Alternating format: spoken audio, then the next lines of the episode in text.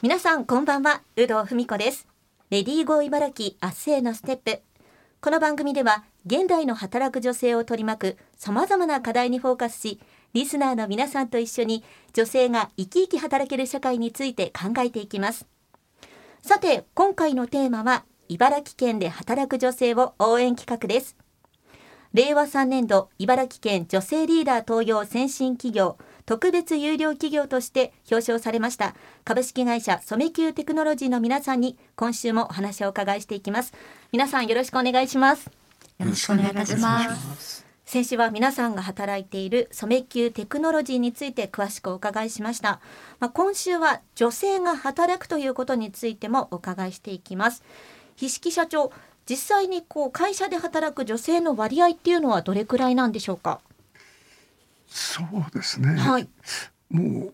う50%近い40何パーセントだと思いますね。45%ぐらいでしょうなるほど。4割か5割、はい、そうですね。もう半数に届くんじゃないか、はい、ということですよね。あの技術開発研究所っていうとどうしてもこう理系の印象が強くて男性が多いっていうイメージがあるんですけど。あの我々と同じような会社ってあんまりないんですけど、はい、まあ、広い意味で言えば総合的な化学製品の研究塗料であるとか化学製品とか薬品みたいな、こういうものの研究所ってやはりどうしても男社会なんですね、はい、だからうちのように女性の割合が多いっていうのはまあ 2, 2社目がないくらい変わってると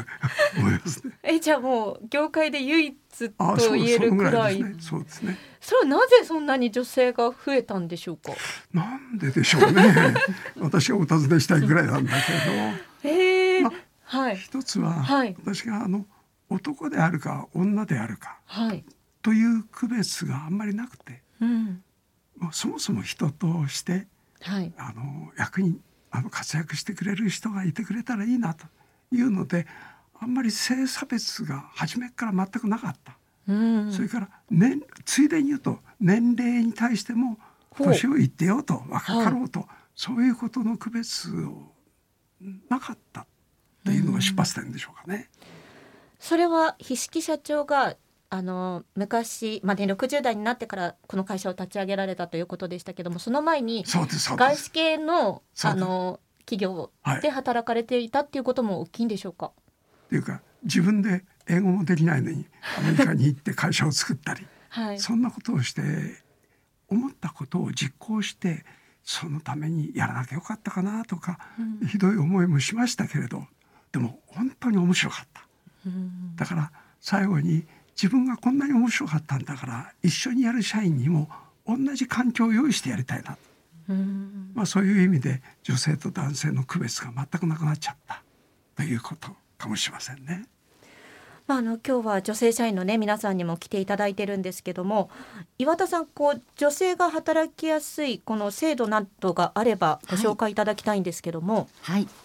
あの実際に、はい、えー、産休とかも、ええ、あの取らせていただくこともできますし、はい、まあ、社員の中には、えー、2回取った方もいらっしゃれば、はい、あとはその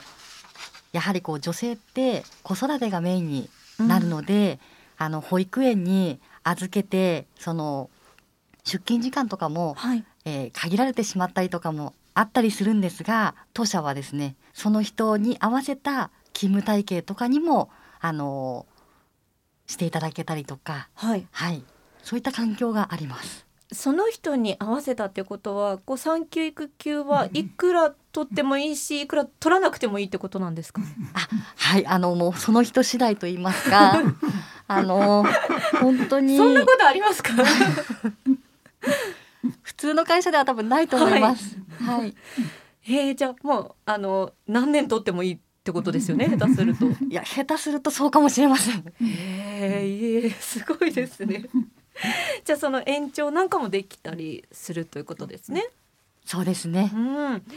あのすごい話ですけども意識社長何かこの働きやすい環境を作るために心がけていることっていうのはあるんですか、まあ一般の会社ですとどうしてもルールを作りますよね、はい、ルールを作っておいた方が働きやすいとも思います、はい、しかし反面人ってそれぞれの事情が違いますよね、うん、その人の健康状態も違う。家族構成も違う、い、ろんな違いがある。だからそれらをあの容認するっていう言い方は偉そうだけれども、はい、みんなのその自由を認めちゃおうじゃないかって。だからそうすると自然に長期に休む人がいると周りの人がカバーしてくれるんですね。だから部署としては非常にあのこう健全にやっていく。休む人もなんかみんなに世話になってると思うとなんか少しでも早く出たいっていうような気持ちになってるようにも思いますし、でもそれは制約で出なきゃいけないとか、そういうんではなくて自然に相手を思ってやるっていうのがいいかなと思ってますけど。うん。まさにこうみんなのチームワークというか、うん、そういう意識になってるってことなんですね。まあ、とはいえねお二人とも12年勤続年数が14年ということで、これ実際に会社をこう辞めようかなとか思った瞬間とかそれをこうどうやって乗り越えたかっていうのもお伺いしていきたいんですけどもじゃあ江口さんはどうですか？はい。辞めたいなと思ったのは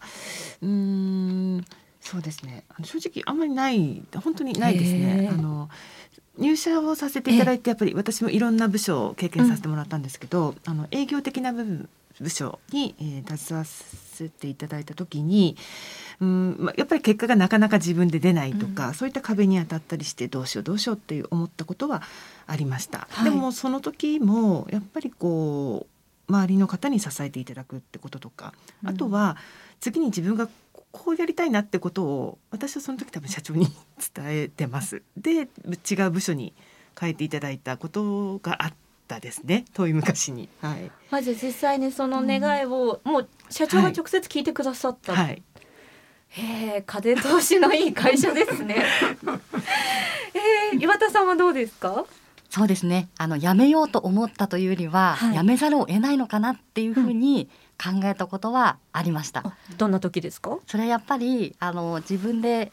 そのいろんなことに挑戦して、はい、それがうまくいかなかった時、やっぱりそういう気持ちになったんですが、うん、あの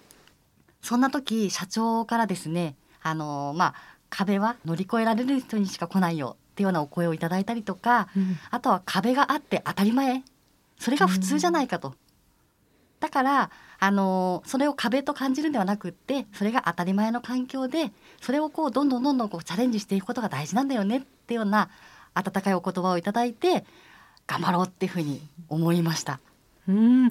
えなんかお二人の話聞いてるとこう常に社長は社員の方をこうご覧になってるというか。あの社長っていう感じじゃない ただ親父がいるって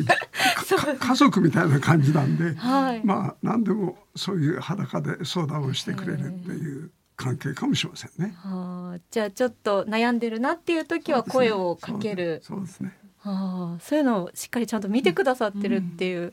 ことなんですね。へえ。いやなんかすごい会社ですね。変な会社かもしれない。いやいやいや。まあそういう意味で石木社長にお伺いしたいんですけども、うん、